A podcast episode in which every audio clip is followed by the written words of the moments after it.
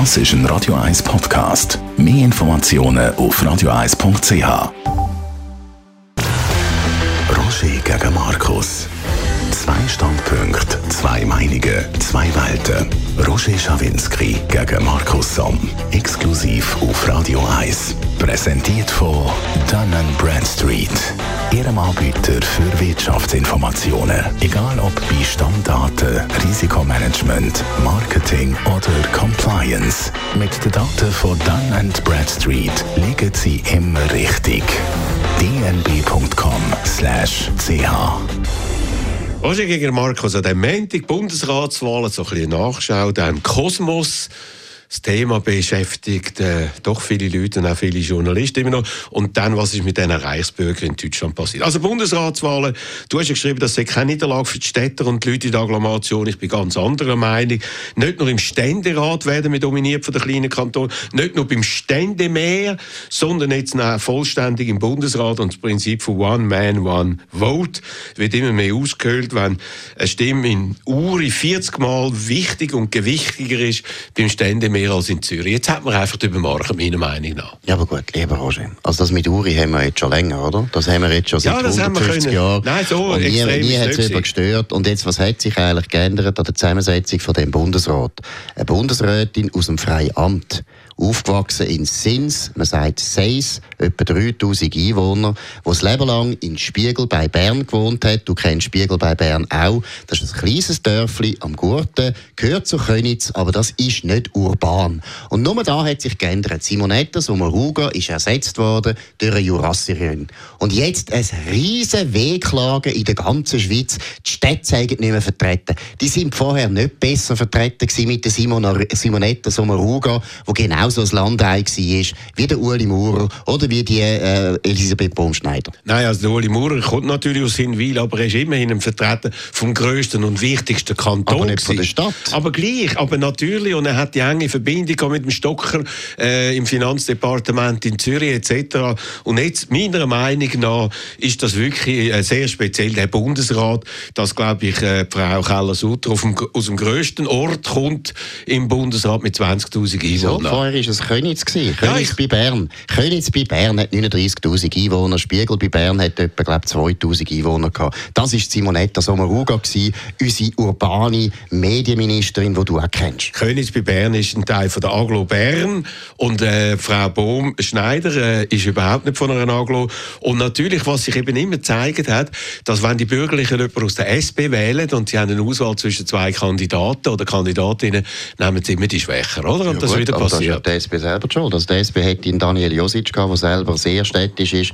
Wohnt zwar, so viel ich weiß, wohnt er in der Stadt. Ich weiß gar nicht, ob er jetzt in der Stadt wohnt, aber der, der ist sehr urban. Also, der hätte jetzt können haben, das wäre ein Städter gewesen und dass die gleichen linken Kreise sich jetzt beklagen, dass die Bürgerlichen, und übrigens nicht nur Bürgerliche, ich kenne sehr viele SP-Leute, die Bohm Schneider gewählt haben, also praktisch alle Welschen. Ich kenne sogar, Roger, ich kenne sogar aus der Region Basel Linke, die nicht Eva Herzog gewählt haben. Wenn die SP ein bisschen mehr geredet hätte mit den Leuten, wenn die zwei jungen Chefs, Wermuth und Meier, ein bisschen geredet hätten mit den Leuten, hätten sie gemerkt, die Eva Herzog bringen wir gar nicht durch, weil die ist so unbeliebt im Ständerat. Vielleicht hätten wir gleich gescheiter den Daniel Josic gebracht. Also gut, also du bist ja voller Häme.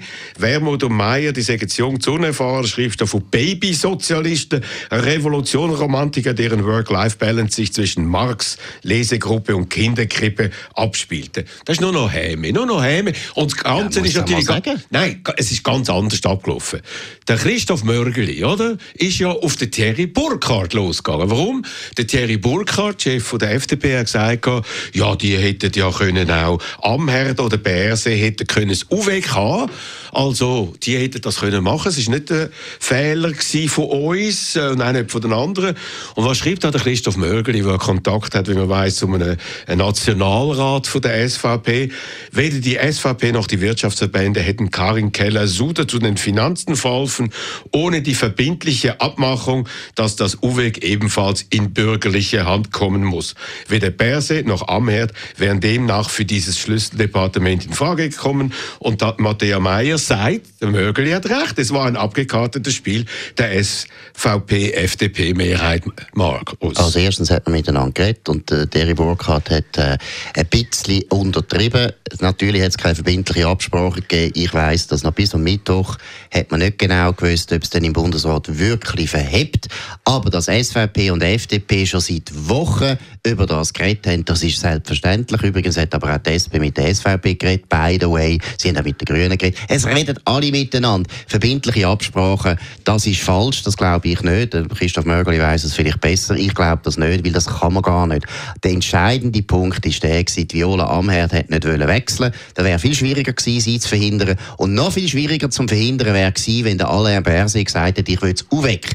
Weil die Bundesräte, insbesondere der Bundespräsident Ignazio Cassis, hätte sich wahrscheinlich nicht getraut, zu sagen, jetzt müssen wir abstimmen, 4 zu 3, Alain Berset, du darfst UWEG nicht haben. Er ist Amtsältester, er hätte zuerst können wählen Wenn er das UWEG hätte wollen, hätte die SP heute UWEG. Aber der Alain Berset, der elegante, vornehme Privatflüger, hat das UWEG nicht wollen, weil es sehr viel Arbeit ist. Das weiß er. Also, der Mörgeli, Köppel und die Truppe erzählen genau das Gegenteil von dem, was du da willst, jetzt wieder bringen Ich glaube, der Berset ist natürlich abgestraft worden. Er ist der Star von letzten Jahren in der ganzen Covid-Zeit. Die anderen sind neben ihm verblasst verpasst. Und das hat natürlich nach einer Retourkutsche verlangt und die hat man ihm gebracht. Man hat ihn offenbar jetzt dort klar und man hat ihn dann nochmal doppelt abgestraft mit 140 Stimmen als Bundespräsident.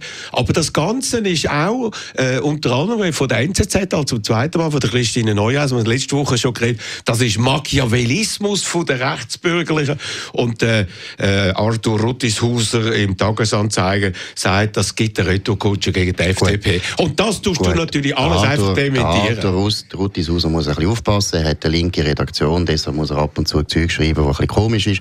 Bei der Christina Neuhaus verstehe ich es gar nicht, wenn sie das Gefühl hat, wenn der Freisinn mal seit Jahren wieder mal etwas gelingt und wirklich das Finanzministerium für sich sichert, mit einer sehr guten Zusammenarbeit mit der SVP, wenn sie das als machiavellistisch bezeichnet, ist das vollkommener Unsinn. Es ist auch dumm, weil es schadet wirklich der bürgerlichen Sache. Aber Christina Neuhaus verstehe ich nicht, was sie da nachdenkt gedacht hat. Aber noch eines, du hast vorhin gesagt, ich darf das Gegenteil behaupten vom Köppel und vom Mögel. Nein, dummes Eich. Ich sage einfach, ich glaube nicht, dass verbindliche Absprachen waren. Ich weiß, ich könnte es fast sogar noch aufzählen. Ich weiß, wie viele Sitzungen die hatten. Das ist richtig. Sie haben miteinander geredet. Der Thierry Burkhardt hat es ein bisschen untertrieben. In der Seite da hat man überhaupt nicht miteinander geredet. Gleichzeitig ist klar, du kannst keine verbindliche Absprache treffen. Und noch etwas anderes. Aber noch eines zum Alain Berset, weil den hast du jetzt gerade wieder aus dem Schneider gelassen. Erstens, der Alain Berset hätte, wenn er ein sehr, sehr engagierter, fleissiger Politiker wäre, hätte das UWEG können haben. Er hätte es können haben. Aber er weiß, Energiepolitik ist im Seich wegen dieser linken Politik. Er will das nicht korrigieren, ist ihm zu blöd. Viola Amherd, Komm, jetzt Viola Amherd, Viola Amherd hat auch nicht wollen, deshalb ist es überhaupt möglich geworden, dass überhaupt die Mehrheit kann sich durchsetzen Wenn nachher Matthäa Meier behauptet, es sei ein Machtkartell, ja, da muss ich ja richtig brüllen. Die SP hat Kopfendeckel seit 30 Jahren mit einem kleinen Wähleranteil im Bundesrat eine überproportionale Rolle gespielt. Nur mit Machtabsprachen, nur mit Machtkartell, entweder mit der CVP oder mit der BDP. Ai, ai, ai. Also ich tue einfach nochmal den Mörgeli zitieren, was ich wirklich nicht sehr gerne mache. Aber ich nehme jetzt wirklich an, da hat er etwas äh, Willen loswerden. Es hat verbindliche Absprachungen und Abmachungen gegeben, kann man nachlesen. Also reden wir noch über den Albert. das ja. stimmt nicht, Roger. Ja, ja, du sagst es ist ja gut, dass du den Christoph Mögerli ernster nimmst als mich, dass ja. du mich mit Freude zur Kenntnis nimmst, dass du das Gefühl hast, der ist viel zuverlässiger als ich. aber da frage ich, doch, da frage ich dich doch noch, als, so ein als irgendwie äh, fluktuierender SVP- und FDP-Mann, äh, äh, warum kommt jetzt der Mögeli und geht so auf den Thierry Burkhardt los?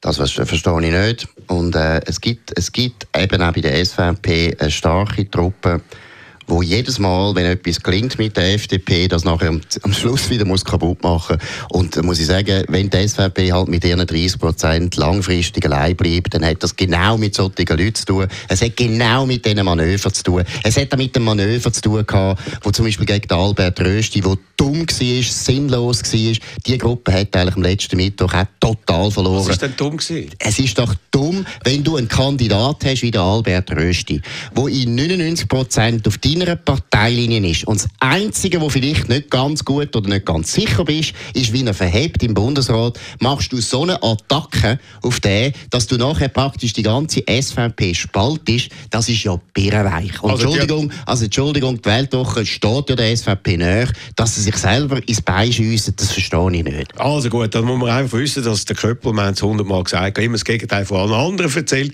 Sogar wenn das Gegenteil von allen anderen ein völliger Stuss ist, das macht er, da kann er nicht weggehen. Und äh, darum hat das äh, gewisse reduzierte Glaubwürdigkeit, was man dort lesen kann, generieren. Aber reden wir doch mal bei Albert Rösch, ist jetzt im UWEG. Er hat einen Konflikt mit der eigenen Partei, wenn er dort die Sachen durchsetzen wo er sich in letzter Zeit in Sachen erneuerbare Energie äh, profiliert hat. Und äh, es blüht äh, ihm möglicherweise der gemögige Albert Rösti und die gemögige äh, Bohm Schneider, die jetzt im Bundesrat sind, die gemögigen werden vielleicht abgekauft und das mit dem halben SVP-Bundesrat kann relativ bald kommen. Er ist ja schon mal abgesetzt worden vom Blocher als Parteipräsident, weil er es nicht gebracht hat. Und wenn er es jetzt nicht bringt für die SVP, dann kommt das wieder, Markus. Ja, das, wir können Tränen. ja, der halbe Bundesrat nicht. Samuel Schmid, der hat man deswegen so genannt, weil er nicht gewählt worden ist von der SVP. Er ist nicht offizieller Kandidat von der SVP und er hat in der absolut entscheidenden Frage von der SVP eine andere Meinung gehabt, nämlich Europa. Deshalb hat Christoph Blocher seinerzeit als halber Bundesrat bezeichnet. Hat er völlig recht gehabt. Ist ja genau das Gleiche, wenn du einen SP-Bundesrat hast, wie zum Beispiel der Otto Stich, der nicht offizieller Kandidat war, ist es auch lang gegangen, bis die SPD akzeptiert hat. Und der Otto Stich ist dann praktisch überall auf Parteilinie gewesen. Das ist dann der Unterschied. Gut, also. Beim Albert Rösti ist nicht damit zu rechnen, dass der in wesentlichen Fragen von der Partei abweicht. Selbstverständlich wird er Zeug machen, die die Partei nicht gut findet. Er ist aber auch in einer Kollegialbehörde, das ist ja die Stärke von dem System. Aber grundsätzlich die Stoßrichtung wird bei ihm immer richtig sein, so wie beim Parmelin auch. Und der Parmelin macht auch Zeug, Gut. wo die Partei nicht freut. Dann bleibt er also der Ölbert. Das ist ein völliger Blödsinn.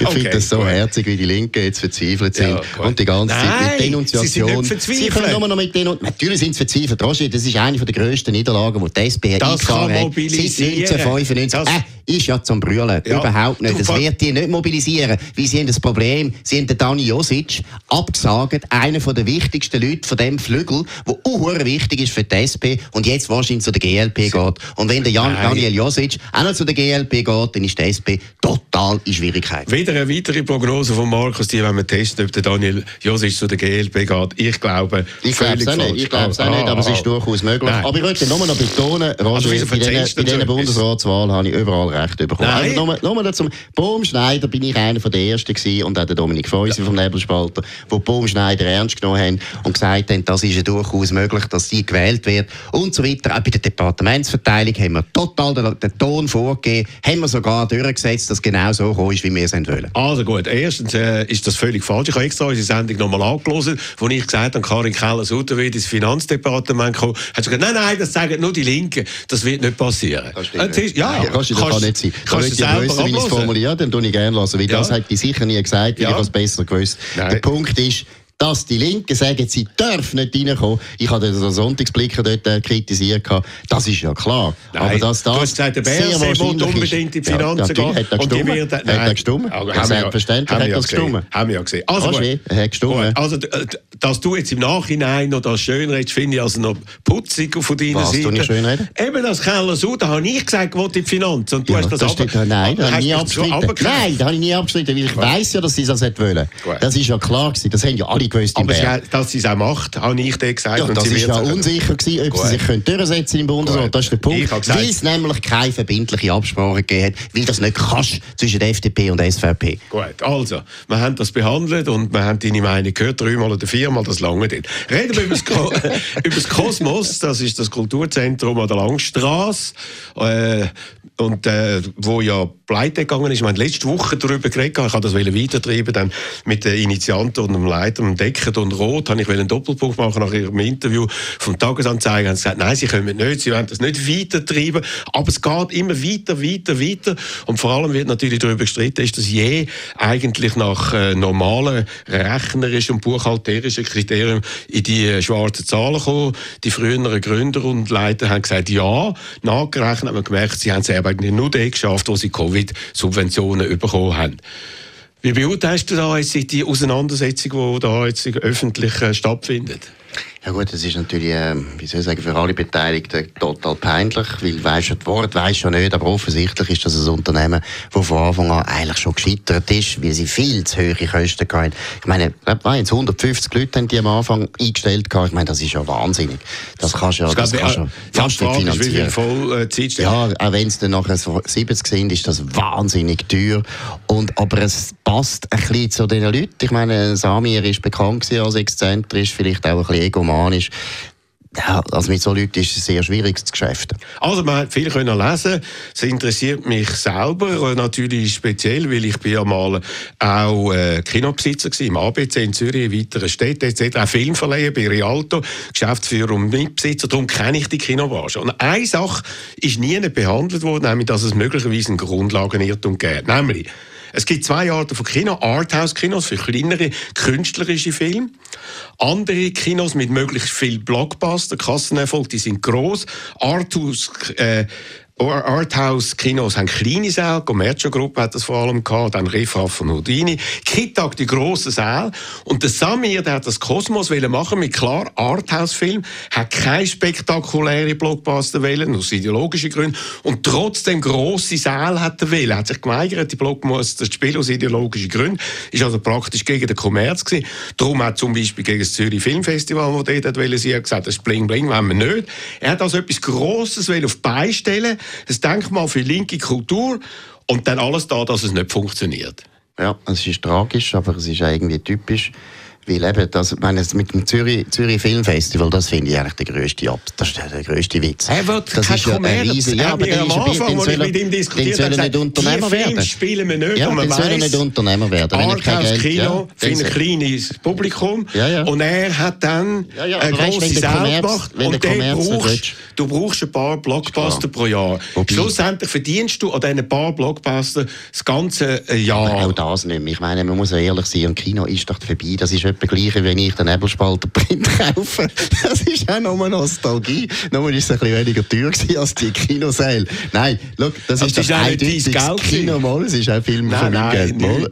Ja, bist du ein Hast du ein paar Dumme gefunden? Nein, nein, nein, nein. Weißt, du bist ganz ein frecher Sieg. Ja. Ich kann jetzt nicht sagen, wie viel ich investiert habe, aber ich habe also sehr viel investiert. Gell? Gut, aber sehr Mehrheit viel, ist nicht von dir Sehr viel. Ich habe trotzdem sehr viel investiert. Ein ein und ich verbrenne da auch mein eigenes Geld. Nein, das ist ein wichtiger Punkt. Nein, aber grosse Kino, sehr gut, weil es kommt gut.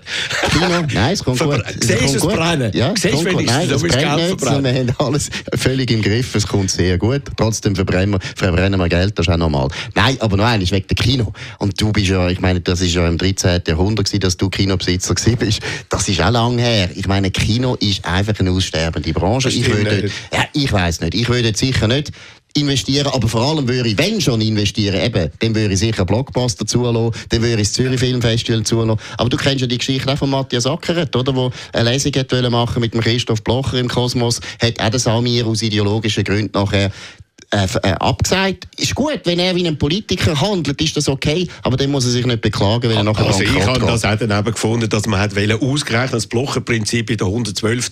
Auflage dort machen. Man hätte von Anfang an können sagen, der Blocher ist vielleicht nicht ganz ideal dort. Was man nicht richtig gemacht hat, dass man es zuerst zugesagt hat und dann wieder abgesagt hat. Nein, das heisst, das ist doch, was nein, ist das für das, eine Haltung? Was ist das für eine Haltung? Nein, dass wir einfach sagen in unserem Land, es gibt gewisse Leute, die wir nicht wollen in unserem Ding. Das ist doch grusig. Du, hast, äh, du lädst auch ganz viele Leute ein, wo du anderer Meinung ja, bist, weil du mit denen kannst diskutieren und du wirst doch sicher auch eine Lesung mit dem Christoph Blocher organisieren. Das ist doch Birrenweich, Roger. Das, das, zeigt doch, was für ein Bünzli der Samir ist. Das ist ein kleiner bornierten, dogmatischen, linken Bünzli. Und Bünzli sind heute links. Deshalb haben sie auch überhaupt keinen Erfolg mehr. Es sind Langweiler, es sind Schrebergärter. Er ist richtig im... Äh, im, im Hä? Nein, Im schon, ich rege mich auf. Nein, das ist doch ein Bünzli, gib es doch zu. Das ist doch ein Bünzli, der so, so engstirnig, kleinkariert denkt. Das ist doch peinlich. Das ist einer, der früher selber ein linker Bünzli ja, war. Ja, noch nicht Bünzli und, und, und man weiss, genau. die, die dann ins andere Lager wechseln, sind, sind, immer, noch nicht Bünzli sind, immer, sind immer äh, extremer. Nein, man muss sagen, äh, im Albis Gürtli findet auch nicht irgendwie etwas links da. Das ist ja jetzt ein Blochen-Territorium und er sagt, das ist das neue Rütli. Es hat dort nicht reingepasst. Aber es hat gezeigt, dass man kein gutes Management gab, dass man vor allem am Anfang gefunden hat, nein, äh, ausgerichtet bei uns und im Volkshaus vielleicht auch, ist es ein bisschen anders als eben in den Zunfthäusern in der Stadt Zürich. Das ist halt so. Die Linken kommen dann nicht in die Zäufte rein und so weiter und so fort.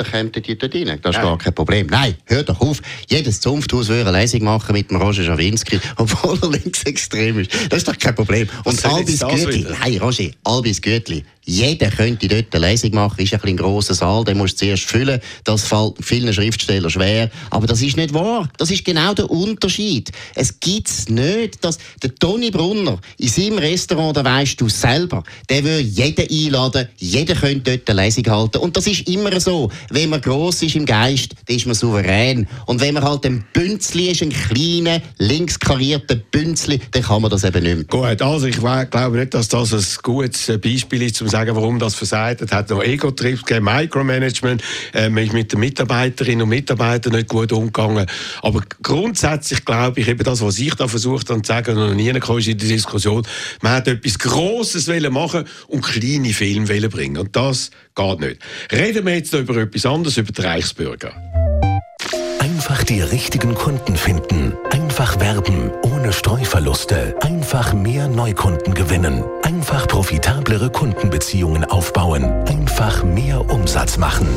Lassen Sie Daten für Ihren Vertrieb arbeiten. Daten von Dun Bradstreet. dnb.com/ch Letzte Woche große Razzia in Deutschland mit 3000 Leuten, Verhaftungen, Durchsuchungen etc. Und die Erkenntnis ist, es gab Ermittlungen, die ließen in den Abgrund einer militärischen Vereinigung blicken. Sie sind nicht nur irgendwelche Spinner, sondern ausgebildete Militär. Sogar ein ehemaliger Kommandeur von einer Fallschirmjägertruppe, die haben bereits schon eine Regierung zusammengestellt, weil sie akzeptieren die Regierung nicht, sondern sie denken, seit 1870 das Kaiserreich dort ein bisschen ins Wanken gekommen ist, dort hat Deutschland keine rechte Regierung mehr. Und äh, die sind gewalttätig. Die sind gewalttätig, das weiß man. Man kennt auch die NSU-Mord. Der deutsche Politiker Walter Lübcke ist ermordet worden. Dann in Hanau und Halle hat es die Mord gegeben und so. Und sogar ein Angriff auf den Bundestag ist geplant worden. Das sind äh, schon irgendwie Entwicklungen, wo man sich die Augen reibt. Du nicht, natürlich. Wieso fragst du jetzt so? Ja, weil du immer sagst, das sind die Linken, die Linken sind immer Wieso? die Bösen. Ich finde, es gibt Rechtsextreme, es gibt Linksextreme, es gibt Rechtsextreme und beide muss man genau gleich bekämpfen. Du bist einmal der, der mehr, mehr Verständnis hat für die Linksextreme, ich habe kein Verständnis für die Rechtsextremen. Ich finde völlig richtig, dass die Razzia gemacht haben, ich finde völlig richtig, dass gegen die ermittelt. Ich hoffe auch, es kommt zu Verurteilungen, weil sonst wäre es ein bisschen peinlich. Ich weiß auch nicht, was die Reichsbürger alles schon gemacht haben. Ich meine, es fängt ja schon mit dem Namen an. Wenn du in einem Land wie Deutschland dich Reichsbürger nennst, die sind nicht ganz bachen. Also, ich meine, das ist, das ist grusig.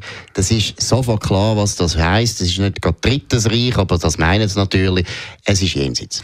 Es ist eben nicht, dass man das kann gleichsetzen links und rechts. Und der Gerhard Baum, der ist ehemaliger deutscher Innenminister, hat es gestern gesagt, von rechts der Extremismus ist viel gefährlicher, weil er in der deutschen Bevölkerung mehr Anklang findet als der Linksextremismus, den man zum Beispiel gesehen hat, dazu mal mit der RAF. Aber wenn man jetzt das sieht... Nicht, Roger, also das stimmt nicht. Und der Gerhard Baum ist ein, ex, also wirklich ein explizit linker Freisinniger gewesen, der Innenminister, jemand, den ich nicht sehr schätze. Nein, ich meine, der RAF ist natürlich weit in linke Kreise auf Sympathie gestoßen. Ja. Und du weißt es selber, auch in Zürich, wir kennen die Leute teilweise sogar persönlich, wo zu der ganzen sympathisanten Szene gehört haben von der RAF. Damals war die RAF auch sehr gefährlich in den 70er Jahren. Nein, aber das ist eben anders. Da haben wir eine Partei wie die AfD und das Ganze, man nennt das übrigens neuerdings Salad Bar Extremismus. Da kommen Leute aus den verschiedensten Richtungen und tun sich an der Salad Bar irgendetwas aussuchen. AfD, Verschwörungstheoretiker, Corona-Leugner etc. etc. Aber zusammen tun sie sich dann finden in solchen Aktionen wie bei diesen Reichsbürgern und das ist extrem gefährlich. Also ich meine, ich habe noch nie gehört, dass die RAF äh, überleitenden Bundestag stürmen und dort eine neue Regierung einsetzen, Markus. Das habe ich noch nie gehört. Wichtige, wichtige Minister oder Vertreter von der deutschen Wirtschaft einfach verschiessen. Und sie haben dann das verschossen. Ja, aber die Reichsbürger haben bis jetzt, nein, weil ich weiss, haben die Reichsbürger es noch nicht geschafft. Der Walter Lücke, dann der NSU. Aber ist das Reichsbürger gewesen? Ja, weißt, eben, eben, das ist der Punkt. Ja, das ist, schau, der Saladbar-Begriff finde ich auch schon wieder ganz, ganz verdächtig. Das zeigt nämlich, es ist ideologisch eben sehr nicht homogen. Ist Jetzt kann man sagen, das ist typisch für die Rechten. Bei den Linken ist es anders gewesen, heterogen, ist auch heterogen gewesen, aber am Schluss sind gleich alles Kommunisten gewesen. Aber noch einmal, die RAF ist aus meiner Sicht jetzt, was wir empirisch wissen, bis jetzt sicher gefährlicher gewesen als jetzt bis jetzt die Reichsbürger. Aber es kann ja sein, dass die Reichsbürger noch viel gefährlicher werden. Und noch einmal, ich finde es völlig richtig, wenn der deutsche Staat die bekämpft. Er soll sie mit allen legalen Mitteln bekämpfen, die er hat. Man soll die Leute verurteilen. Und man soll aber auch mal vielleicht noch ein bisschen in sich gehen in dem Deutschland und sich fragen, warum es solche Vollidioten gibt in dem Land, warum solche Vollidioten auf Verständnis stoßen bei gewissen Leuten. Da kann man sich mal fragen, was da los ist in dem Land. Aber auch noch ein Unterschied, äh, wo ich auch noch auf den schauen, dass da jetzt ehemalige hohe Militäre und ausgebildete Militärs dabei sind, Zugang zu Waffen, ausbildet etc., die können das äh, durchführen. Und Baden-Meinhof, das sind junge Leute, die ah, haben sich... Alles Akademiker, Nein, alles ja, Akademiker, ja, alles Akademiker, Eben. ausgebildet von der PLO. Also sind dann alle auf, im Libanon ja, und viele sind auf Syrien oder auf Libanon sind ausgebildet worden, sind auch von der DDR die ganze Zeit unterstützt worden. Das ist übrigens auch noch ein Unterschied natürlich, warum Traf meiner Meinung nach gefährlicher Gut, war, ähm, weil Traf ist von der DDR unterstützt worden, Gut. sind dort können flüchten und so weiter. Also wir müssen nicht mehr über Traf reden, die gibt es seit 40 Jahren nicht mehr, aber die Reichsbürger, die gibt es noch und da gibt es eine Partei, AfD, die sind ganz nah bei denen. Ich weiss, du bist auch gegen die AfD, aber äh, wenn man dann schaut, eben eine ehemalige AfD, Abgeordnete, Abgeordnete äh, hätte sollen da, glaube ich, Justizministerin werden etc., dann läuft es einem wirklich alter Rücken runter. Das muss man jetzt einfach mal super untersuchen. Wir wollen genau die Verbindungen wissen. Ob es Verbindungen hat zu der AfD oder nicht, weiß ich nicht. Früher, in den 70er Jahren, hat man natürlich einmal behauptet, trafffähige Verbindungen zu der SPD. Hat es vielleicht durchaus gegeben. Das ist nicht der Punkt. Der Punkt ist, ermitteln, verfolgen, verurteilen, ist gar kein Problem. Und ich sage es noch einmal, das Land, Deutschland, ist in deep, deep Trouble, wenn sie solche Leute wie viele Jahre haben wir jetzt? Ich glaube 70 Jahre seit dem Zweiten Weltkrieg, seit das Dritte Reich weg ist. Kommen die Leute, oder ein bisschen mehr, kommen die Leute und sagen, sie sagen Reichsbürger. Das ist auf Deutsch gesagt zum Kotzen. Jawohl, das äh, macht einem ein bisschen Angst, oder? Man hat jetzt schon mal so eine rechte äh, Gruppierung, hat man nicht ganz ernst genommen, dazu mal. Man hat das Gefühl, das könnte ich nie machen, die Spinner etc. Und äh, dann sind sie plötzlich an der Macht gewesen. Und äh, darum finde ich richtig, dass man möglichst früh, möglichst schnell und möglichst radikal das Ganze untersucht und äh, das auch aufdeckt, was dort alles passiert ist und immer noch weiter passiert. Danke vielmals, das war unsere Sendung an dem heutigen Montag. Nächste Woche dann die letzte Sendung Sendung in diesem Jahr. Ich freue mich jetzt schon drauf, Markus. Ja, da freue ich mich auch drauf. Was du sagst, du hast letzte Woche behauptet, wo, wo sich dann bewahrheitet hat. Und so. ich habe immer recht. Das ist, das ist mein Problem. Genau. Damit ist so ein einseitiger Mensch immer recht haben. Wenn einer das sagt, dann weisst du, wenn du jemanden musst So, jetzt geht es weiter im Programm von Radio 1. Viel Vergnügen und schönen Abend. Radio 1 Wetter wird Ihnen präsentiert das ist ein Radio 1 Podcast. Mehr Informationen auf radio1.ch.